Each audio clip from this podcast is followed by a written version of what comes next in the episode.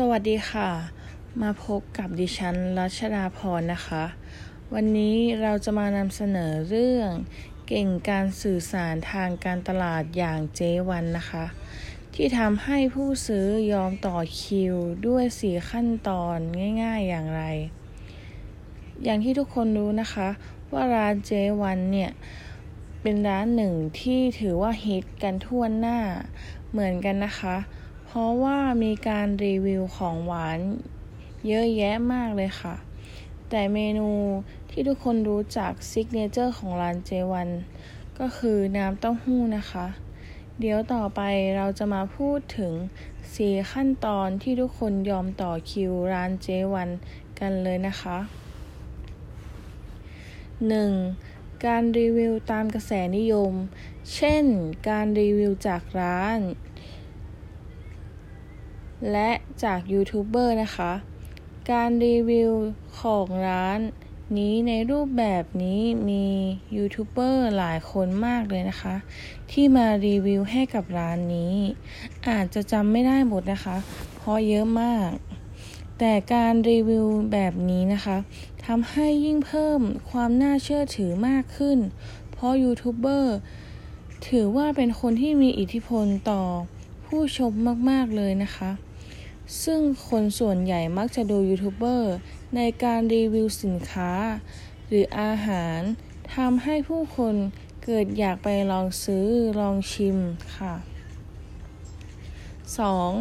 การใช้ช่องทางรีวิวสินค้าให้เข้ากับลูกค้าเช่นรีวิวผ่านวงในคือการรีวิวผ่านการเขียนข้อความในเว็บไซต์ที่คนเชื่อถือนั่นเองซึ่งช่องทางที่คนมักจะใช้ในการรีวิวก็คือช่องทางออนไลน์เช่นพันทิปและวงในซึ่งการรีวิวผ่านพันทิปเป็นเว็บไซต์รีวิวที่มีมาอย่างยาวนานซึ่งจะทำให้เข้าถึงกลุ่มลูกค้าที่เป็นวัยทำงานได้และการรีวิวผ่านวงในซึ่งเป็นเว็บไซต์ที่มีทั้งเว็บไซต์และแอปพลิเคชันและสามารถสั่งอาหารได้ผ่านช่องทางนี้อีกด้วยและคนส่วนใหญ่จะมาเขียนรีวิวเมนูนี้ผู้ที่รีวิวไปนั้นเคยไปลองชิมมาแล้วก็ติดใจก็จะเขียนรีวิวมาแล้วทำให้เกิดความอยากรู้อยากลองไปโดยไม่รู้ตัวยิ่งข้อความสื่อมากขึ้นเท่าไหร่ยิ่งดึงดูดผู้บริโภคได้มากเท่านั้น สาม. มีตัวเลือกเมนูเยอะร้านนี้นั้นมีเมนูของหวานให้เลือกมากมายกันเลยทีเดียวโดยเมนูหลักของเขาคือน้ำเต้าหู้ซึ่งเป็นซิกเนเจอร์ของเขานั่นเองและยังมีเมนูอื่นอีกมากมายเช่นเฉาก๊วยนมสดภูเขาไฟบัวลอยเป็นต้นซึ่งเป็นเมนูที่สามารถเข้าถึงทั้งกลุ่มลูกค้าเป้าหมายและที่ไม่ใช่กลุ่มลูกค้าเป้าหมายซึ่งบางเมนูก็เป็นเมนูที่เด็กและผู้ใหญ่สามารถเลือกทานได้จึงทำให้เกิดความน่าสนใจมากขึ้น สี่. การบริการที่ไม่ขาดขาดตกบกพร่องร้านนี้นะคะจะมีบริการที่ดีแบบหนึ่งคือมีการบอกขั้นตอนการสั่งสินค้าอย่างชัดเจนทำให้สะดวกและง่ายต่อลูกค้าและพนักงานในร้านเองและพนักงานในร้านก็มี